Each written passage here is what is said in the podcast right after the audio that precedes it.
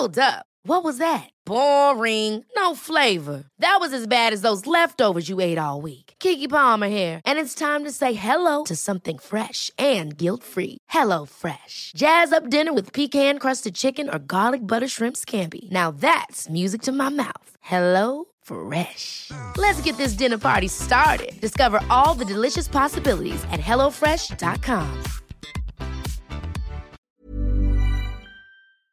Hello? Hello? Podcast Network Asia. Isang paalaala, ang susunod na kabanata ay naglalaman ng mga salita at pahayag na maaaring magdulot ng takot, pangamba at pagkabahala sa mga nakikinig, lalo na sa mas nakababatang gulang. Huwag magpatuloy kung kinakailangan. Tuloy po kayo sa ikatatlumput limang gabi ng San Telmo Society. Kumusta po kayong lahat? Sana ay napapakinggan ninyo ang episode na ito sa maayos na kalagayan. Ang San Telmo Society ay ang listeners' story submission segment ng Philippine Camper Stories kung saan binabasa ko ang mga totoong kwento ng kababalaghan at pagtataka mula mismo sa ating mga tagapakinig.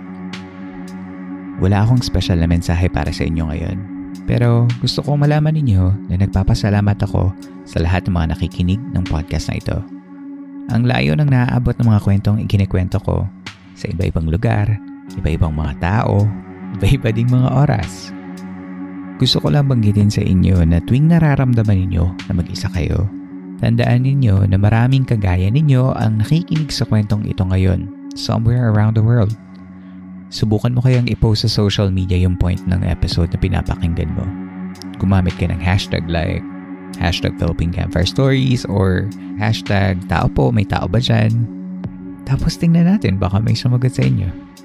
Anyway, para ngayong gabi, dalawang kwenta na naman ang hatid sa atin ng mga kasama natin sa campsite. Sana ay nasa komportable kang lugar, iwan mo muna ang mga problema mo sa labas at sama-sama nating pakinggan ang kwento ni Moy.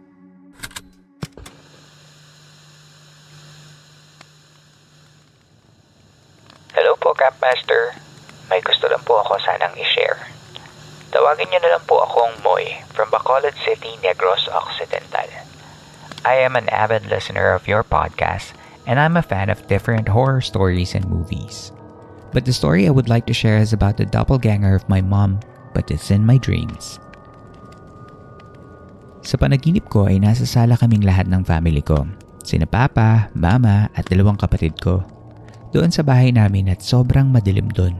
Parang nag-blackout yung kuryente so walang ilaw. Pero ewan ko ba, kahit madilim ay kita ko silang lahat nung time na yon. Nakahiga daw ako sa folding bed tapos sila ay nakaupo habang nagkukwentuhan. Biglang may kumatok sa pintuan sa may kusina namin. So pinuntahan ko at saka ko binuksan. Pagbukas ko po ay bumungad yung mama ko. So nagtaka po ako kasi magkakasama kami nila mama sa sala. So paano siya napunta sa labas ng kusina namin? Ang ginawa ko is sinara ko yung pintuan at bumalik sa sala. Tapos tinanong ako ng mama ko, Sino yun? Sabi ko, Ma, parehos ka mo tsura. So bumalik ako ulit sa kusina kasama si mama. At pagbukas namin ng pinto, yung kamukha ni mama ay may dalang itak. Papunta sa amin. Kaya dali-dali kong sinara ang pinto at si mama ay tinago ko sa likod ko. Pinag-iitak nung kamukha ni mama yung pintuan namin.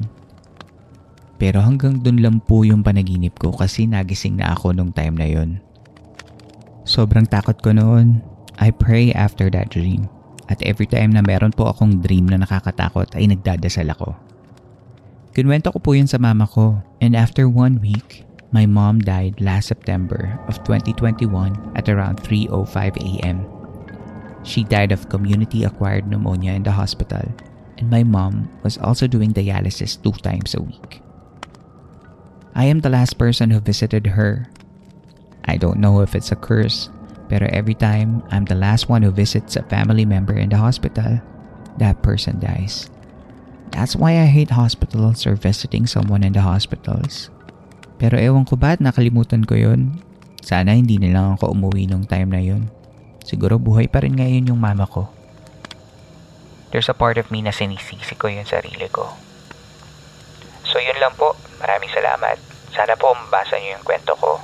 Marami pa po akong isa-share ng mga paranormal experiences. Pero next time naman po yung iba. Medyo busy na rin kasi. Salamat!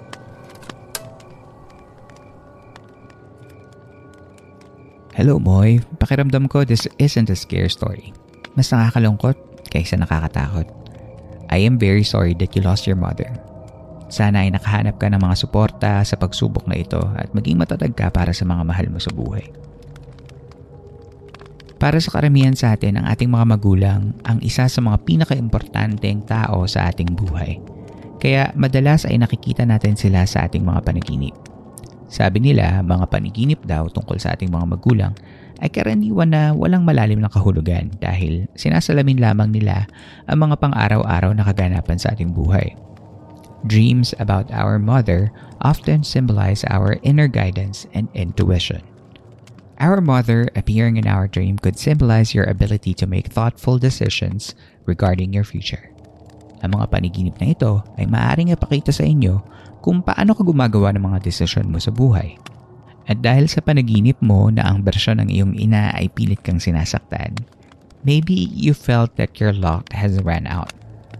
Sometimes this kind of dream could indicate your fear of making decisions and choices because you feel like you often make the wrong ones. Lastly, huwag mong isipin na ikaw ang dahilan kung bakit nawala ang iyong ina. Hindi ka sumpa may kanya-kanya lang tayong panahon na balang araw ay matutuldukan. Sa huli, masaya akong isipin na nagkaroon ka ng pagkakataong makapagpaalam sa iyong ina. Isang bagay yan na hindi rin nakakamit ng iba bago lisanin ng kanilang mga magulang. Salamat ulit sa kwento mo, Moy.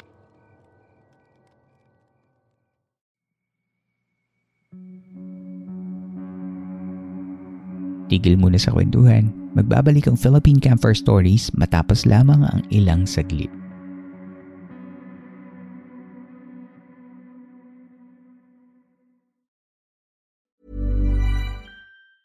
When you're ready to pop the question, the last thing you want to do is second guess the ring. At Bluenile.com, you can design a one-of-a-kind ring with the ease and convenience of shopping online. Choose your diamond and setting. When you find the one, you'll get it delivered right to your door. Go to Bluenile.com and use promo code LISTEN to get $50 off your purchase of $500 or more. That's code LISTEN at Bluenile.com for $50 off your purchase. Bluenile.com code LISTEN. Ever catch yourself eating the same flavorless dinner three days in a row? Dreaming of something better? Well, HelloFresh is your guilt free dream come true, baby. It's me, Kiki Palmer. Let's wake up those taste buds with hot, juicy pecan crusted chicken or garlic butter shrimp scampi. Mm. Hello Fresh. Stop dreaming of all the delicious possibilities and dig in at HelloFresh.com.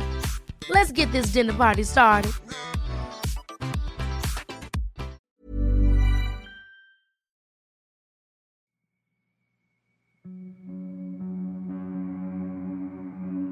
Sa pagpapatuloy ng Philippine Campfire Stories.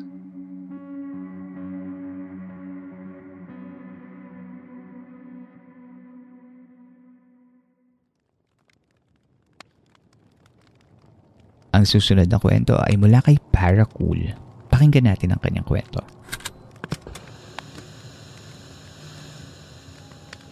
Hello, Campmaster. You can call me Paracool. I just want to share my scary experience na hanggang ngayon, hindi-hindi ko makakalimutan. Nangyari ito sa mismong bahay namin sa Cebu when I was 12 years old. Nakahiga ako sa sala on our folding bed together with my yaya. All the lights are turned off. Pero may ilaw pa rin na pumapasok from outside our house. So nakikita ko pa rin yung paligid namin. Nagising ako ng madaling araw pero madilim pa ang paligid at wala akong nadidinig na mga tunog ng mga sasakyan o mga tao sa labas. So I think that was around 1 a.m. to 3 a.m. Biglang nakarinig ako ng parang mga yapak ng paa ng kabayo sa kusina namin which is matatanaw ko lang from our living room. At first, hindi ko siya pinansin at sinubukan ko na lang ulit matulog. Pero the footstep kept messing with my head. Hanggang nag-decide na lang ako na lumingon sa kusina namin to find out kung ano ang gumagawa ng tunog na iyon. Takot na takot ako noon at pinagpapawisan dahil nagtalukbong ako ng kumot dahil sa takot. Nang nakita ko ang isang matandang kuba, babaeng may puting buhok, wearing old dirty clothes at may hawak siyang kahoy sa kanang kamay niya. Nakatitig lang siya sa akin. Pero hindi ko makita ang mukha niya. Dali-dali kong tinabunan ang aking sarili ng kumot sa takot sa aking nakita. Matapos ang ilang saglit ay sinubukan kong ulit tingnan ang kusina kung nandyan pa ba ang nakita kong matanda. Pero nang lumingon ako, andyan na siya sa tabi ko. Napasigaw ako sa takot at dali-daling binuksan ng yaya namin ang ilaw at pinainom ako ng tubig. Mula noon, hindi na kami nagpapatay ng ilaw kung matutulog kami at lagi na ako ang nagdarasal bago matulog. Salamat Camp Master kung mapili mo man ang kwento ko na basahin sa isa sa mga episode ninyo. More power po sa podcast ninyo. Gumagalang para cool. Hello, Paracool. Nakakatakot naman tong kwento mo. Pero may isa akong napansin mula sa kwento mo at sa kwento ni Moy kanina. Pareho kayong nakahiga sa folding bed. Siguro iiwas na rin ako sa folding bed. ano kaya yung narinig mong yapak ng kabayo? At sino kaya yung babaeng puti ang buhok at nakasuot ng old dirty clothes? At may hawak pang kahoy. Baka naman may kinuha lang na helper mga kasama mo sa bahay at hindi mo alam kasi bata ka pa noon. Pero nonetheless, nakakatakot pa din naman na may makitang ibang tao sa sarili mong bahay. Especially bigla siyang lalabas sa tabi mo. Thank you ulit sa kwento mo para cool.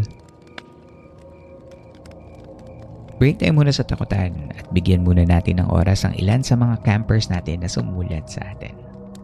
Sabi ni Adred Anatomy sa Instagram, Pinagsisisihan ko ngayon ko lang to pinakinggan. Guys, please listen to this well-researched episode. Another favorite. Thank you so much, uh, Sir Red. Si Sir Red ay ang content creator behind Haynayan at Agham, isang science and life podcast na mapapakinggan niyo sa lahat ng podcast platforms. Ang sinasabi niya ay ang episode about Darna, a cultural phenomenon. So, if you haven't had a chance to listen to Darna, pinagigihan ko talaga ang paggawa ng episode na yun. So, go ahead and listen to that particular episode. And also, if you have the chance, go ahead and listen to Haynayan at Agham by Sir Red. Sabi ni Martin Tan sa Instagram, ang gaganda ng stories and topic mo, Campmaster Earl. Pinapakinggan ko to kapag madaling araw while working. Sana dumami pa. Thank you so much, Martin. Masaya ako na nasasamahan kita kapag madaling araw while working. Fun fact, um, kapag madaling araw is actually my daytime here in where I live. So, every time that you work, think na kami din ay nag-work dito sa side of the world. So, thank you. Sabi ni Jason Santa Maria from Facebook, More power sa iyo, Camp Master Earl. Malaking tuwa ang naibibigay mo sa akin dito ng Spotify podcast mo, lalo na na ako lang ang Pinoy dito sa city ko sa China. God bless and more blessings to come. Thank you so much, Jason. Nakapag-exchange tayo ng uh, messages via Facebook. Kasi natuwa ako na ikaw lang ang natatanging Pilipino dyan. Filipino represent. Taguyin mo, galingan mo dyan. Sabi ni Joseph Salvador from Facebook, Not really sure if totoong nagagawa ko po talaga or nasa isip ko lang. Pero kasi one time na may kaibigan ako na gustong makausap yung father niya na pinatay and ako yung nakapag-usap sa father niya is may naramdaman silang heavy energy. At biglang uminit sa place po kung nasan kami even though naman aircon yung place. Hi Joseph. As you guys may very well know, I'm naturally skeptic about things that may not be paranormal. Of course, meron pa rin namang mga bagay na talagang naniniwala ako na hindi talaga may explain kahit anong pagka-skeptic pa ng kung. Pero marami na rin scientific facts about changes in temperature na baka maaaring nagdulot ng pag-iiba ng uh, temperature doon sa place na kung nasan kayo. Pero talking about a lost loved one, especially yung pinatay, could very well induce a heavy energy to anyone who feels like talking about that topic. So I can't say anything about this because I was not there and honestly, hindi naman ako expert about that. Pero if you have more stories about it, you can you can definitely share it with us dito sa San Telmo Society episodes. And uh, hopefully, mabigay uh, natin yan sa iba nating mga campers who have similar experiences with you. Thank you, Joseph. And lastly, si Eric Dumilon from Instagram. Sabi niya, silent listener ako since 2020. Pampagising ko kayo sa opisina pag di na kaya ng kape. At pampapraning din pag mag-isa ako sa CR dito sa office. Gusto ko lang sabihin na ang galing na pagkakagawa mo sa Darna episode mo. Although, di ako sobrang fan ni Darna kasi more on Lastic Man talaga yung napagtripan ko noon. Pero ang galing, hindi ko mawari ba't kinalabutan ako ng matindi sa episode ng Darna.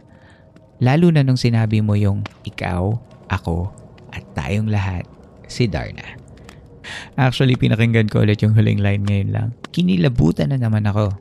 Thanks ah, keep it up. Eric, salamat. Sobrang salamat. Nagpasalamat na rin ako sa iyo sa, Instagram direct message. So, this is very much appreciated. Natutuwa ako kapag merong mga taong nagbibigay ng appreciation dun sa ginagawa kong mga featured episodes. Kasi a feature episode katulad ng sa mga Darna at dun sa ibang mga featured episodes natin ng mga nakakaraan, hindi siya madaling gawin talaga. So, mm, medyo matagal kong ginugugol yung panahon na pagbabasa at pag-research tungkol doon, panonood, dahil gusto kong mabigyan kayo ng mga impormasyon na nandyan sa interwebs and I just want to present it to you in a way na mako-consume ninyo or ma-absorb ninyo yung information in a way na entertaining pa din. So, I'm very, very happy you appreciated it. Thank you so much, Eric. And that's it for this episode. Kung meron kayong mga gustong ibahagi o mga mensahe kayo at gusto nyo lang mag-hello, just reach out by our social media channels and it's all in our episode notes.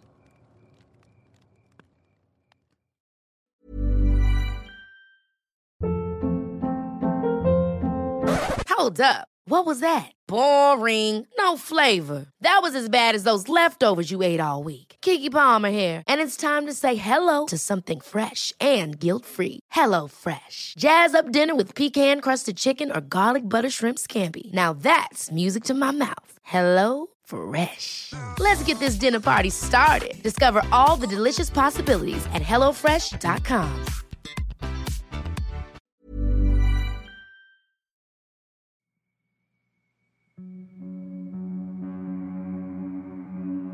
Inyo pong nasa baybayan ng isa na namang kabanata ng Philippine Camper Stories. Sana ay nakatulong kahit panandalian ang pakikinig ninyo upang maipahingaan yung mga sarili laban sa problema at hamon sa labas ng campsite na ito. Mapapakinggan nyo pa rin ng libre ang mga nakaraang episodes sa lahat ng major podcast platforms.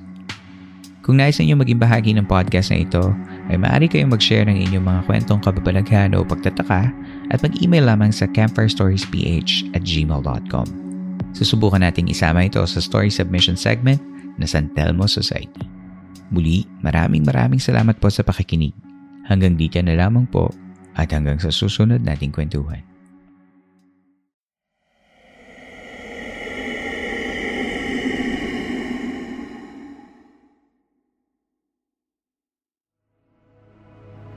This podcast episode is based on or is inspired by true events. Unless otherwise indicated, All the names, characters, businesses, places, events, and incidents in this podcast are either the product of the podcast creator's imagination or used in a fictitious manner. Any resemblance to actual persons, living or dead, or actual events is purely coincidental.